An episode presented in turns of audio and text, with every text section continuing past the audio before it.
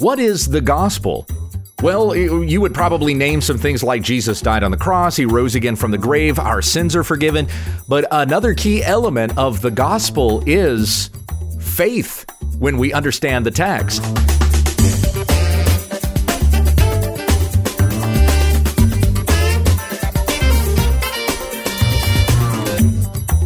Many of the Bible stories and verses we think we know, we don't. When We Understand the Text is an online ministry committed to teaching sound doctrine and exposing the faulty. Visit our website at wwutt.com. Now, here's our host, Pastor Gabe Hughes. Thank you, Becky. We come back to our study of Romans chapter 3. And I'm going to begin reading here in verse 21. We'll go through verse 26. The Apostle Paul wrote to the church in Rome. But now the righteousness of God has been manifested apart from the law, although the law and the prophets bear witness to it. The righteousness of God through faith in Jesus Christ for all who believe. For there is no distinction, for all have sinned and fall short of the glory of God, and are justified by his grace as a gift through the redemption that is in Christ Jesus whom God put forward as a propitiation by his blood to be received by faith. This was to show God's righteousness because in his divine forbearance he had passed over former sins. It was to show his righteousness at the present time so that he might be just and the justifier of the one who has faith in Jesus. Yesterday we looked at verses 21 and 22 and picking up where we left off yesterday, verses 23 through 26, this is Paul explaining further what he just said in verses 21 and 22. So 21 is kind of that bridging verse. We're coming off of the doctrine of depravity that Paul had been laying out from chapter 1 verse 18 through chapter 3 verse 20. And he says, "But now the righteousness of God has been manifested apart from the law. We could not be saved by the law." God's righteousness was in the law, but we couldn't keep the law to attain that righteousness. So now the wonderful good news of the gospel is that the righteousness of God has been manifested apart from the law, although the law and the prophets bear witness to it. So we're not dis- discarding the law or the prophets. And in fact, Paul is going to summarize this in verse 31 by saying, Do we then overthrow the law by this faith? By no means. On the contrary, we uphold the law. So, lest there be any confusion or, or any concept of their wadding up the law and throwing it away. No, the law and the prophets bear witness to it. We couldn't attain righteousness by the law, but righteousness is still seen in the law. They bear witness to the righteousness of God, which is through faith in Jesus Christ for all who believe. Well, and that's the gospel. I think it was Al Mohler I heard say years ago. And I, I, in fact, I'll even tell you what he was responding to. This was when Hank Hanegraaff had left Protestantism and had become Eastern Orthodox. And Al Mohler was doing one of those Q&As on Facebook where people were sending him questions in and he was responding to it in a live video feed. And one of the things that he said in in response to a question about Hank Hanegraaff's conversion or deconversion, you would probably say, Mohler said that justification by faith is the gospel. That is the good news. You have been justified by faith in the Lord Jesus Christ. Yes, we would say the gospel is Jesus died on the cross for our sins. He rose again from the grave. Whoever believes in him would not perish, but would have everlasting life. You know, basically what John 3:16 says. We would say that's the gospel. That's true, but but it's particularly that believe part. It, all we must do is believe in the Lord Jesus Christ, and we receive all of the benefits that come from God, the blessings that are poured out through his son in our sins being atoned for on the cross, the grave being conquered for us, being seated in the heavens at the right hand of God with Christ above. When Christ, who is your life, appears, then you also will appear with him in glory. Colossians 3 4. So all of these things that go together with the, the blessings of God poured out, we receive by faith. That's what makes the gospel so incredible. There's nothing that we do. And in fact, we can't do anything in order to get there. It is the grace of God that He has poured out upon us through faith. He has chosen faith to be that vessel that that would eh, through that would transmit all of the grace of God to us. Now, I'm stumbling on this because because of just how impossible that is. I mean, that's a that's an incredible thing. You must believe in the Lord Jesus Christ and you get all the blessings of God. You don't have to do anything? No. By no work could you do anything to merit the favor of God in that way. Otherwise, it wouldn't be grace. It is the grace of God because you don't do anything. It's God's work, it is not yours. Even the faith that you have to believe is the work of God. And we talked about that, you know, several days ago. Because no one can do righteous and no one can do a good thing. Isn't believing in God a good thing? Yes. But you can't do a good thing. No one does good, not even one. Romans 3:12. So the fact that we believe in God is even a work that he has done in our hearts. How could it be logical for a human being to believe in a carpenter who was crucified on a cross and buried in a tomb and rose again from the grave and by believing in him you have everlasting life? How would that be logical for anybody? There's no logic in that. Not by human reason, anyway. It's completely illogical, which is why the worldly makes fun of us for it. And the Apostle Paul, uh, who was rebuking the Corinthians for believing that they had some higher, lofty knowledge for believing in the gospel, uh, he said to them, The message of the cross is foolishness to those who are perishing. But to those who are being saved, it is the power of God. That's 1 Corinthians 1:18. He goes on in chapter 2, verse 14 to say, The natural person does not accept the things of the Spirit of God, for they are folly to him, and he is not able to understand them because they are spiritually discerned. Now, spiritually discerned does not mean that you and I have made this decision that we're going to believe in a spiritual way. Uh, where's your spiritual muscle? Like, like which muscle did you activate so that you could believe in a spiritual way? You can't do that. You don't make that decision on your own.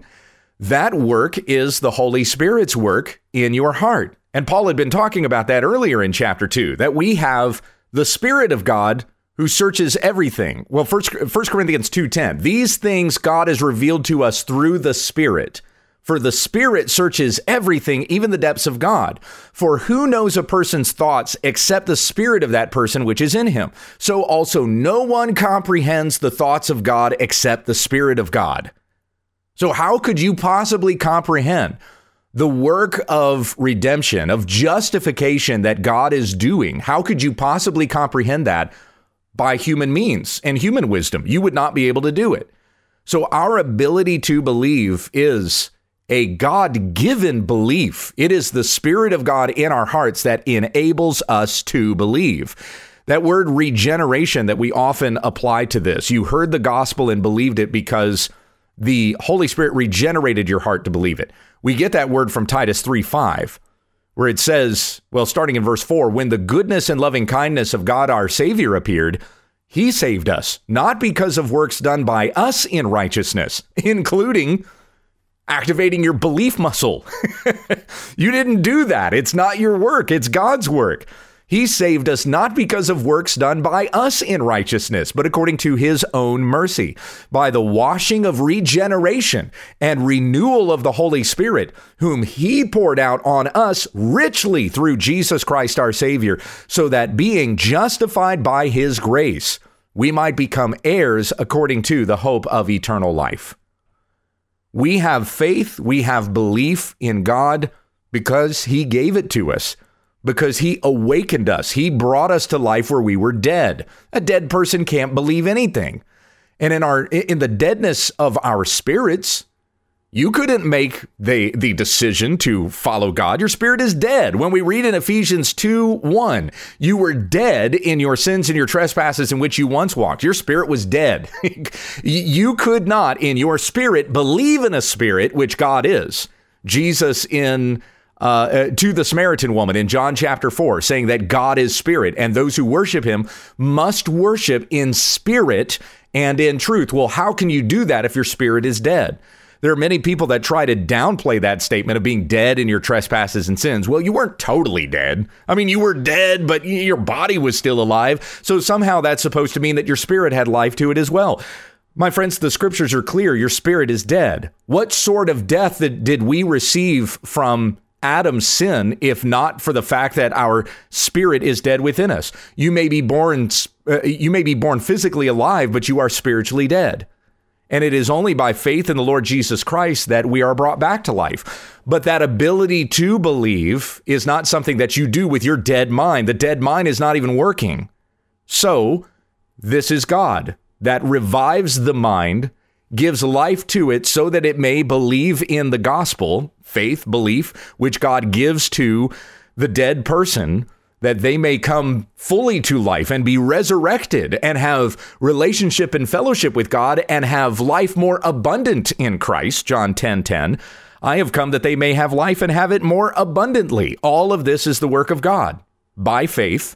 As far as you're concerned, you made a decision to believe in Jesus. Absolutely. But when you study the theology of it, you recognize that you did nothing at all. It was God who did this work within you.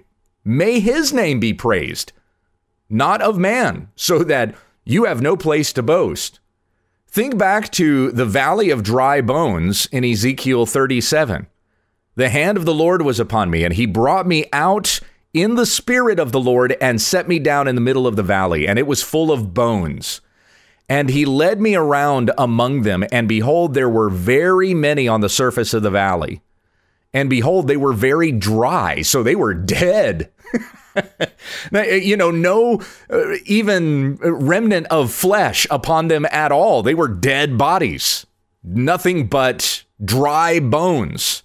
There was no way, no physical way for life to come into these bones at all. Hence why what Ezekiel was shown and what he saw were dry bones. No evidence of life there at all. And the Lord said to me, verse 3 Son of man, can these bones live? And I answered, O Lord God, you know. In other words, Ezekiel's like, Well, what can I do to bring life to these bones? Then he said to me, Prophesy over these bones and say to them, O dry bones, hear the word of the Lord.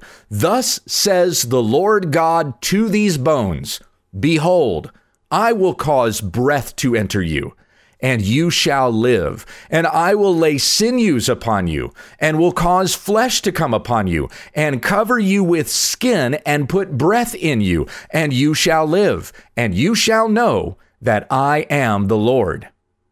So I prophesied as I was commanded, and as I prophesied, there was a sound, and behold, a rattling, and the bones came together, bone to its bone. And I looked, and behold, there were sinews on them, and flesh had come upon them, and skin had covered them, but there was no breath in them. So now you've got bodies. The, the bones have become bodies, but there's no life in them. They're standing up, but yet there, there has yet to be a true resurrection that has occurred.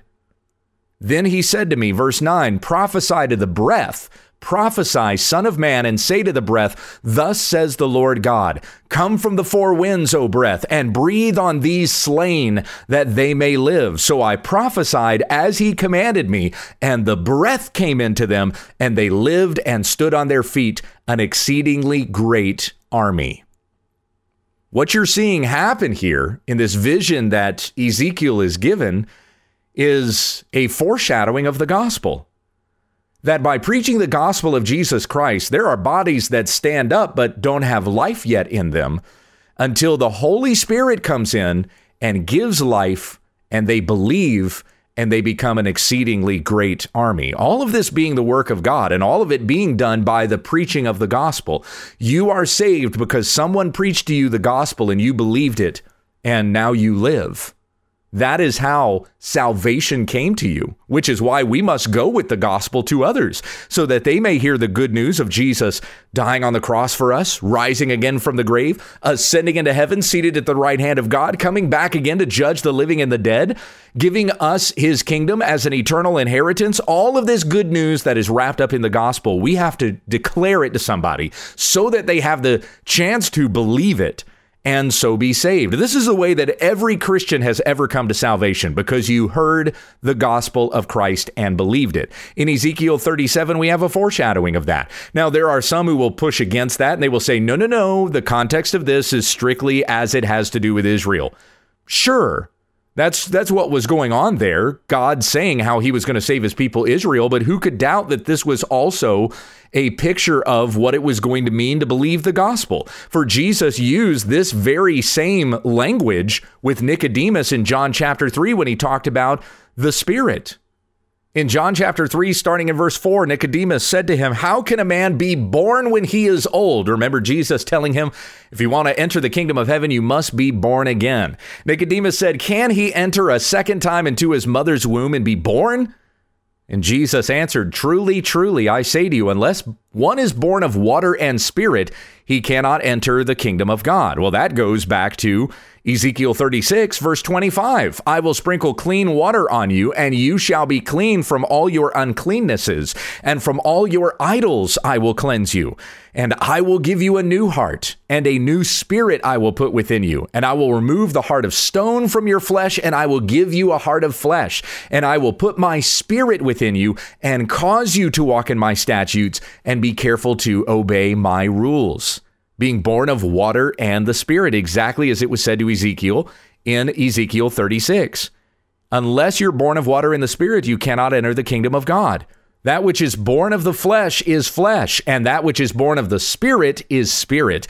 Do not marvel that I said to you, You must be born again. The wind blows where it wishes, and you hear its sound, but you do not know where it comes from or where it goes. So it is with everyone who is born of the Spirit. And that's exactly the action of the Spirit that we have in the next chapter in Ezekiel 37, coming into these bodies and giving them life.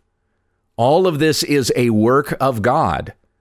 It comes through the preaching of the gospel, absolutely. But the gospel is God's work. The belief in the gospel is God's work, so that you have no place to boast and you give all the glory to God. And I'm talking about this not to argue with any kind of theological perspective. I'm just coming at you straight from what the Bible says about this. And I'm saying this to you in this way so that you may give God the glory, that you would rejoice and be glad in knowing the salvation that you have in Christ Jesus has come not by any work that you have done, but it has come by faith. It has it has happened because uh, because God has done this work and even given life to your dead spirit so that you may believe in his son and live. John 1 verse 11 he came to his own. Jesus came to his own, and his own people did not receive him. But to all who did receive him, who believed in his name, he gave the right to become children of God, who were born not of blood, nor of the will of the flesh, nor of the will of man, but of God. Once again, you've been born again, not of blood, not because your parents were Christians, not because anybody else around you was a Christian, not because you were in proximity with another Christian. That's not why you were born again. You were born not of blood, nor of the will of the flesh. It wasn't your desire it wasn't anyone else's desire for you. It was not the will of man, but it was the will of God. You were born of God, born again, your dead spirit given life to have faith in the Lord Jesus Christ so that you may live. This is all the work of God. May his name be praised. All glory be to Christ our King. He is the reason you have faith and you are saved. Now, if you are a Protestant, then you probably know the doctrines that are referred to as the five solas of the Protestant Reformation. At least I hope you do. If you've been a listener to this program for a long time, you've heard me talk about them. What are the five solas? Well, it's basically this it is the understanding that you are saved by grace alone, through faith alone, in Christ alone, to the glory of God alone, and this is according to Scripture alone. now, I, that, that's probably where I should have started. According to Scripture alone, you are saved by grace alone through faith in Christ to the glory of God alone. Okay, those are those are five things, five solas, because in Latin they are sola gratia, sola fide, uh, soli deo gloria, sola scriptura. What's what's the one that I'm forgetting? I missed one in there. Solus Christus, the biggest one. How did I miss that? Anyway, so we get that idea. That's not something that we simply made up and then uh, uh, the the reformers who came up with those doctrines imposed them onto the text. We actually have that right here in Romans chapter three, and I'm going to finish with this. We'll come back to studying this section of Romans three next week. So here's here's how I'm pointing out to you the five solas of the Protestant Reformation that come straight from Romans chapter 3. Look again at verse 21. But now the righteousness of God has been manifested apart from the law, although the law and the prophets bear witness to it. There's sola scriptura, by scripture alone. We know the gospel of Christ and the work that God has done according to Scripture alone. And it is through the hearing of God's word in the Scripture that we have come to the faith that we have. So, by Scripture alone, the righteousness of God through faith in Jesus Christ for all who believe. For there is no distinction, for all have sinned and fall short of the glory of God and are justified by his grace as a gift. There's there's sola uh, gratia, or by grace alone. We're justified by his grace as a gift through the redemption that is in Christ Jesus, solus Christus. It's only through Jesus Christ, whom God put forward as a propitiation by his blood to be received by faith. There's sola fide, by faith alone. This was to show God's righteousness, because in his divine forbearance he had passed over former sins. It was to show his righteousness at the present time, so that he might be both just and the justifier of the one who has faith in Jesus. So it's to God belongs all of the glory, soli deo gloria. That's where these doctrines come from. They're right here in this section of Romans chapter 3. What a beautiful demonstration of the gospel this is. And part of that gospel, part of the good news is you receive all of the wonderful blessings of God by faith in Jesus Christ. Amen. Heavenly Father, we thank you so much for the goodness you have shown to us through Christ our Savior, and may we praise your great name. This is not our work, it is the work of God, not a result of any man's desires, ambitions, pursuits, uh, a will, concoctions. It is nothing that we did. It is what God has done in us through your Spirit, and you continue to do as you grow us in sanctification and in holiness. As we come to a deeper appreciation of these beautiful doctrines that you've given to us in your Word, grow us in Christ likeness that we may be more like our Savior. We ask these things in our Savior's name. Amen. You've been listening to When We Understand the Text with Pastor Gabe Hughes. Monday, Tuesday, and Wednesday, Gabe will be going through a New Testament study. Then on Thursday, we look at an Old Testament book. On Friday, we take questions from the listeners and viewers. Tomorrow, we'll pick up on an Old Testament study when we understand the text.